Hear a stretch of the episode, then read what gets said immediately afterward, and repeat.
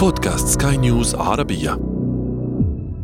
هلا لو كان هو محبوس بغرفة لحاله أنا مأمنة إنه هو محبوس بباب وراء لحاله هيك أنا ممكن أجي.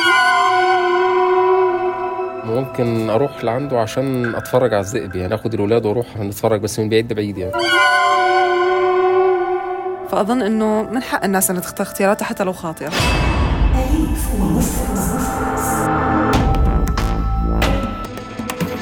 كنت واحدا من أولئك الذين يعشقون التعرف إلى أسرار البراري أو حتى ممن يهابونها. هذا صوتهم. فماذا عنك؟ أليف ومفترس. أليف ومفترس. أليف ومفترس.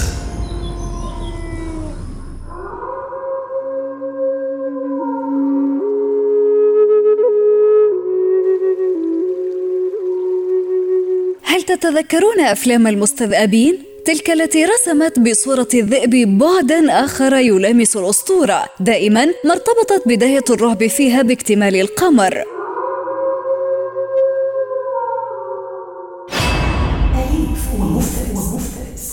اليوم سنتحدث عن تربية الذئب في المنزل. نعم في المنزل. يا لها من مغامرة شاقة. سنتعرف على جوانبها مع ضيفنا السيد عمر عبد العال. دعونا نتصل به أولا.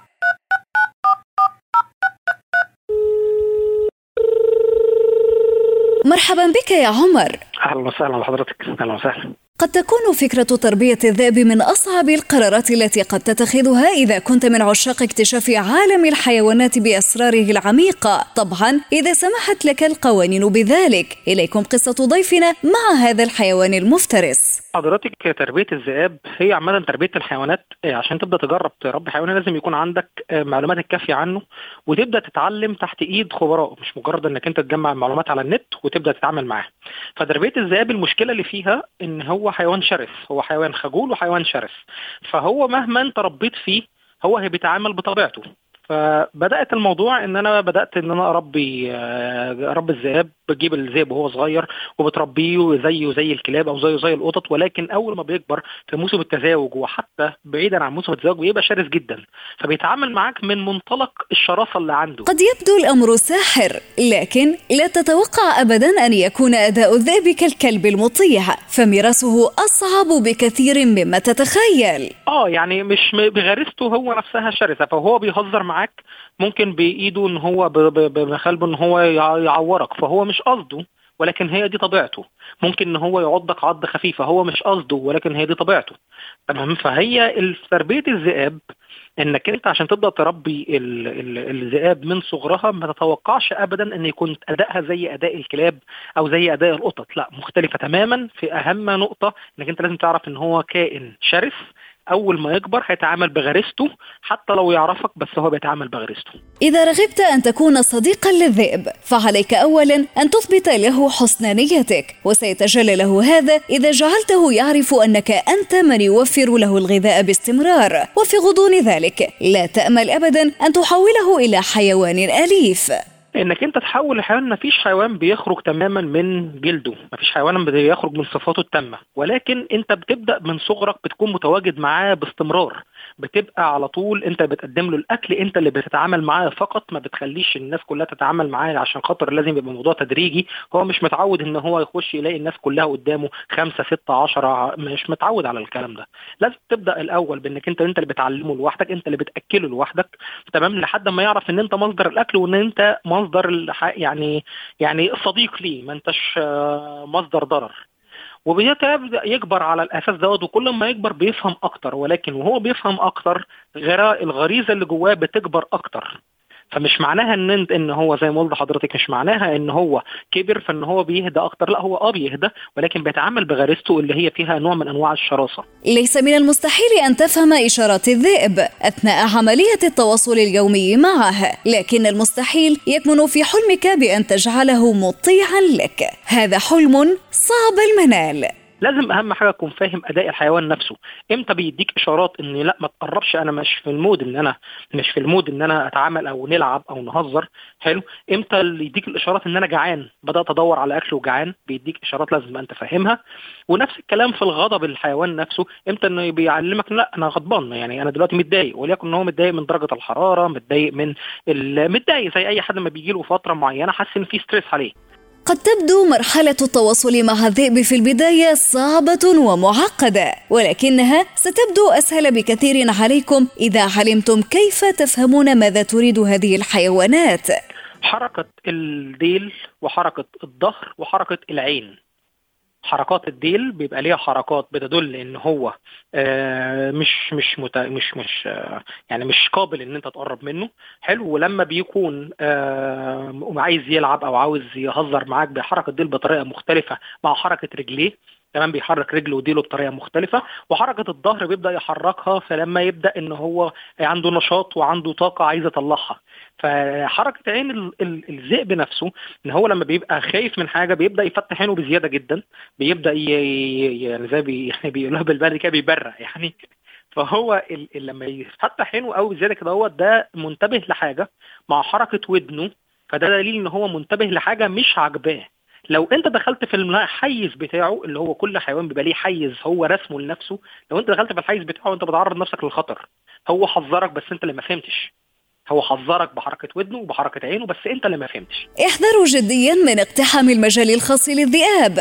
عندما تكون بحالة مزاجية سيئة ستدفع الثمن غاليا. تقتحم الحيز الخاص معناها انك انت هتبدأ هو يدافع عن نفسه. انت كده بتقول له أنا مش مهتم بان انت قلت لي ان انت بتدافع عن نفسك ودي منطقتك.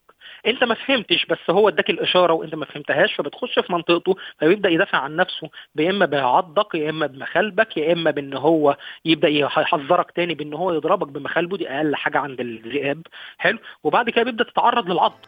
ورغم كل تلك المزاجية التي يتسم بها هذا الحيوان هنالك جانب مشرق في شخصيته. سيذكرك بتربية الكلاب إذ أنه يحب اللعب كثيرا ولكن وفقا لشروطه الخاصة. هو الجانب المشرق من الذئاب هو بيحب اللعب هو عنده طاقة ولكن مش بيحب يعني مش بيحب على طول الاختلاط. فالجانب المشرق في تربية الذئب لو انت حابب تربي حاجة زي كده انت لازم تبقى انت فاهم ان مش ده مش الصديق اللي 24 ساعة هيبقى زي الكلب معاك لا.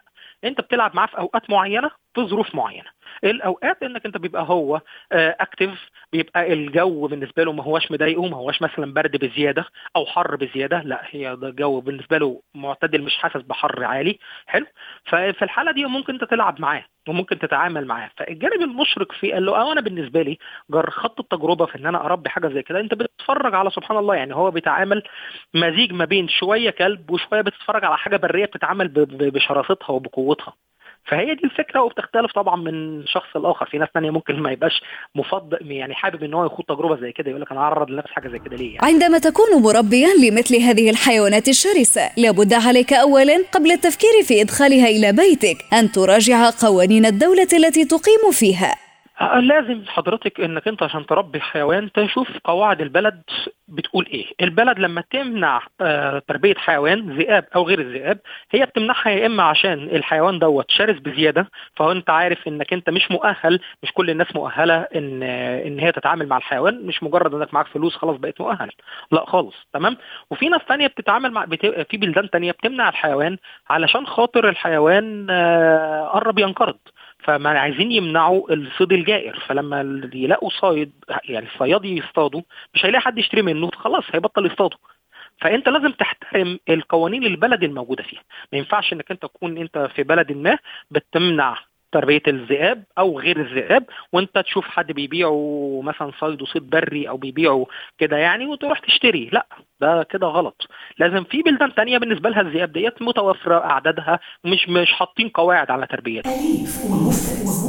الكثير من المحيطين بك قد تتبين ردود فعلهم تجاه الموضوع إذا علموا بتربيتك لهذا الحيوان. دعونا نتعرف على عينة من الآراء حول ذلك. هلا لو كان هو محبوس بغرفة لحاله أنا مأمنة إنه هو محبوس بباب وراء لحاله هيك أنا ممكن أجي. بس لو هو لا ما أنا ما فيني أضمن إنه هو محبوس ما حشوفه ويشوفني نراعي الشرائح المختلفة من عقول الناس. فأظن إنه من حق الناس إنها تختار اختياراتها حتى لو خاطئة. بس لازم أظ- أظن يعني يعملوا قانون لتسي قانون فعلا. ورقة عقد ما بعرف يوقع عليه إنه هو مسؤول عن أي شيء قبل ما يقتني هالحيوان مسؤول عن أي شيء بسببه هذا الحيوان. بالنسبة لي هذا إنسان عم بيحاول يكون متميز بطريقة قد تضره. ممكن أروح لعنده عشان أتفرج على الذئب يعني آخد الولاد وأروح نتفرج بس من بعيد لبعيد يعني. وزي اللي بيربوا أسود أو نمور أو كده. والله لا أعتقد إن هو أكيد الموضوع إن هو بيحب كده يعني هو بيحب ال- الحيوانات ال- المفترسة دي أو. إنما مش مسألة إن هو بيستعرض يعني أنا لأ أنا مش بشوفها أستعراض بشوفها إن هي هواية يعني هو حابب النوع ده من الحيوانات بقعة نور أخرى في شخصية الذئب الذي يترعرع في كنف عائلة من البشر سيبادلك مشاعر المحبة ولكن وفقا لضوابطه الخاصة وسيعبر لك عن ذلك بطريقته. أكيد أكيد. جميع الثدييات عندها زو... عندها مشاعر. جميع الثدييات. فالذئاب بتحس بصاحبها وأنا قلت لحضرتك إن لما بتكبر هو بيهزر معاك وحتى لو بي... بيأذيك فهو بيهزر معاك عشان أنت هو خلاص هو عارف إن أنت مش مصدر خطورة وفرحان بوجودك. هو فرحان بوجودك إنك أنت موجود كنوع كصديق. كصديق بيوفر له احتياجاته بيوفر له مكانه بيوفر له أكله فهو مبسوط بوجودك. هو مش مش مش زعلان من وجودك. تمام؟ ولما بيكون متضايق بيقول لك حتى ما بينهم حتى نفسهم يعني حتى الذئاب مع بعضيها مش بيبقى في بينهم ساعات أحيانا غضب ما بينهم وبيتخانقوا مع بعض. فهو لما بيتخانق حتى معاك فهو متضايق من حاجة معينة وهيحذرك إنك أنت ما تقربش منه. تربية الحيوانات في البيوت تعني المسؤولية والمسؤولية تتمحور في الكثير من الجوانب في حياة الحيوان لعل أبرزها الغذاء والعناية. تمام. الذئاب حضرتك بتاكل عامة اللحوم تمام؟ فأنت بتوفر لها الأكل بيبقى عبارة عن ثلاث أيام بتأكله ثلاث أيام ولازم تريح المعدة يومين في الأسبوع. فأنت بت... بتأكل ثلاث أيام وبعد كده بت... بتريح يوم ما تأكلوش تمنعه من الأكل. حلو وبعد كده ترجع تأكل وتأكله يومين كمان وبعد كده اليوم الأخير بتبدأ تمنع الأكل تمام؟ فهو الأكل بياكل أي لحوم بياكل طبعا لازم تكون اللحوم ما ينفعش تجيب اللحوم فاه نيه آه وفي يعني ممكن تعملها نية أو ممكن تسلق الأكل إن كان دوت أو كان دوت الاثنين تمشي مفيش مشاكل ولكن طبعا لازم تكون لحوم صحية عشان ما تنقلوش الأمراض. ما ينفعش تجيب حاجة ميتة ما ينفعش تجيب حاجة تكون فاسده لازم تكون طازجه عشان تمنع أي حيوان الحيوان ده روح. أنت بتحافظ على الروح اللي أنت بتتعامل معاها. فما ينفعش إنك أنت الأكل اللي أنت بتقدمه له يكون مصدر أمراض ليه. لا يهجم الذئب إلا في حالة القلق والتوتر والخوف أو الجوع. فلا تصدق أبدا من يقول لك أنه يهجم إذا اشتم رائحة دماء البشر. لا لا لا لا لا. حضرتك الذئاب عامة هي الذئاب عامة ويمكن ديت ممكن نقولها كقاعدة عامة شوية عن معظم الحيوانات، الحيوانات ما بتهجمش إلا في حالات الجوع تمام وهو جعان وشايف إن ده الأكل المناسب ليه مش بيهجم على على يعني مش البني آدم مش في مش في لستة الأكل بتاعته. يا إما الأكثر هو الخوف. هو عامة الحيوانات والذئاب وغيرها بيخافوا من الإنسان من البني آدم؟ فهو ليه مساحة معينة دي مساحة السيطرة بتاعته فهو منعك. قال لك لو سمحت ابعد عنها أنت ما عملتش كده فهو هاجمك. فهو مش ريحة الدم لا هو بيبقى ليه مساحة معينة أنت اخترقتها أنت أو غيرك. يعني انت أو كاي كائن تاني وليكن كلب مثلا أو يكن أي حيوان حتى لو ذئب تاني بيحاول يشاركه في المكان اللي هو عايش فيه هو بيمنع الكلام ده. فبيبدأ يتنرفز ويهاجم ويدافع عن مكانه. قد يختلف العلماء في إحصاء ما يعرفونه عن عالم الحيوان. وقبل الختام دعونا نعلم ما لا نعرفه نحن عن تربية الذئب من صاحبه عمر. والله هقول لحضرتك مفيش حد بيوصل لمعرفة الحاجة 100% لأن هي لو حتى العلماء بيبقى متخصصين. يعني أنا ما أقدرش إن أنا أقول إن أنا مثلا ربيت خمس أنواع أو ست أنواع مختلفين فأنا خلاص كده متخصص. لا لا خالص.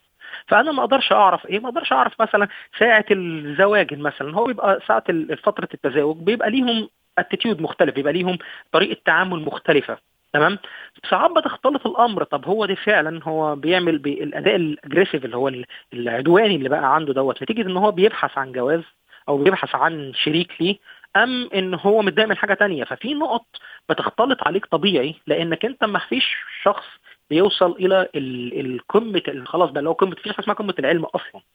يعني العلماء بيتخصصوا في في في, في, في دراسة الذئاب.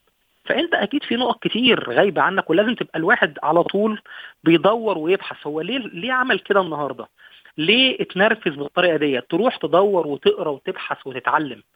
لو أنت وقفت عند نقطة معينة جهلك هيزيد بالحيوان والحيوان هيبدأ يتأذي منك لأنك أنت أنت معلوماتك قليلة وهو تصرفاته كتير فلو ما دورتش على التصرفات دي هتلاقي نفسك أنت في الآخر بقيت جاهل بالحيوان اللي عندك عندك شوية معلومات ومتخيل إنك أنت تفهم كل حاجة عنه. كلمة الختام اللي نفسه حد يربي حاجة في في في البلاد اللي مسموح لك إنك أنت تربي فيها الذئاب. تجربة جميلة. آه، محتاج تكون قد المسؤولية. محتاج تكون قد مسؤولية إنك أنت تربي حيوان شرس. لازم تتعلم لو أنت مبتدئ لازم تتعلم تحت إيد خبراء. ما تكتفيش بإنك أنت تقرأ من النت وتبدأ تجرب على الحيوان لأن الحيوان هو روح فأنت هتبقى مسؤول عن روح.